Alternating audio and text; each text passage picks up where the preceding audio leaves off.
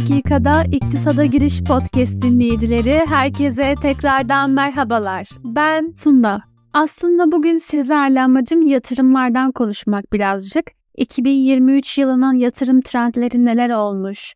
Peki bu yatırımlar bizleri nerelere getirmiş? Bunlardan bahsetmek istiyorum. Ama öncesinde hepimizin bildiği gibi dün yani 21 Aralık 2023 tarihinde Merkez Bankası saat tam 14'te politika faizi hakkında bir açıklama yaptı.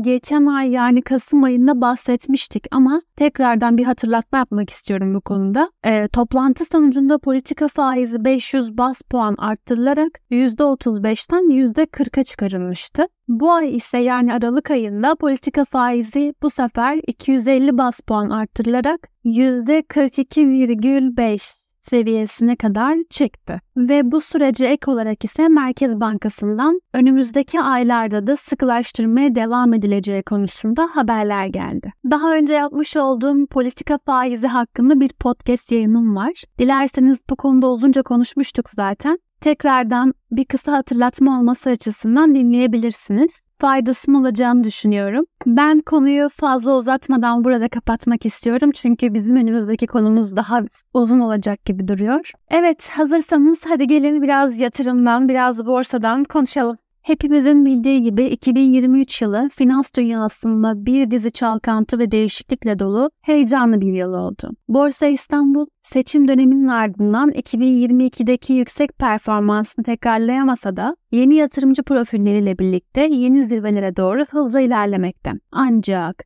Gerçek başarı seçim sonrası alınan kararlarla şekillenen para politikası ve tabii ki maliye politikasındaki değişikliklerde yatıyor. Uzun vadeli enflasyonla mücadele ve kur riski sorunlarına çözüm bulma çabaları, mevcut faizlerin borsa için bir tehdit oluşturmasına rağmen ekonomiye olan güveni yeniden inşa etmek adına atılan önemli adımlar arasında yer aldı. Bu adımların bir sonucu olarak ise kredi risk primlerin düştüğünü ve yabancı yatırımcının Borsa İstanbul'a olan ilgisinin arttığını gözlemledik hep birlikte. Bunun yanında biraz dünyaya açıldığımızda Amerikan borsalarında ise 2023 yılında beklenmedik gelişmelerle dolu bir yıl oldu. Yılın başında konuşulan resesyon beklentisi, yapay zeka etkisiyle endekslerde toparlanma ve özellikle de büyük teknoloji hisselerinde önemli yükselişlerle unutuldu. ABD borsaları için faiz artışının sona erdiği umutları 2024'ün ilk yarısını faiz indirimi beklentisiyle geçirmelerine sebep oldu. Yapay zeka konusuna gelindiğinde ise 2023 pek çok yeni başlangıcın habercisi oldu ancak bu hikayenin sonunun gelmediğini görmeye devam edeceğiz 2024 yılında. Yani sürprizlere biraz hazırlıklı olmalıyız.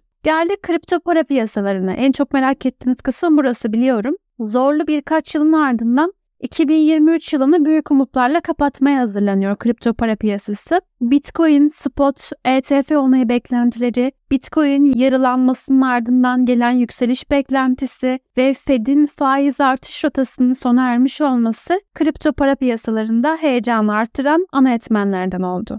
Gelelim bu senenin gündemi olan halka arz konusuna. Halka arz konusunda ise birkaç tane ekonomistin yazısında şöyle bir şey okumuştum. E, 2022 ve 2023 dönemlerine kıyasla halka arz alanında 2024 yılında yoğun bir hareket beklenmiyormuş. E, faizlerin artmasıyla birlikte yatırımcıların bir kısmının parayı mevduata, diğer kısmının ise tahvile ve para piyasası enstrümanlarına yönlendirmesi e, halka arzın çekiciliğini azaltabilir şeklinde açıklamalarda bulundular. Artık hep birlikte 2024 yılında neler olacağını göreceğiz. Aslında bu podcast'a başlarken amacım e, borsanın neden bu kadar sert düşüşlerle karşılaştığını veya ne zaman yükselişe geçtiğini anlatmaktı. Fakat e, gündemdeki haberlerden maalesef buna yer kalmadı, zaman kalmadı. Çünkü bana göre yayın ne kadar uzarsa o kadar çok detay ve sıkıcı söylem ortaya çıkıyor.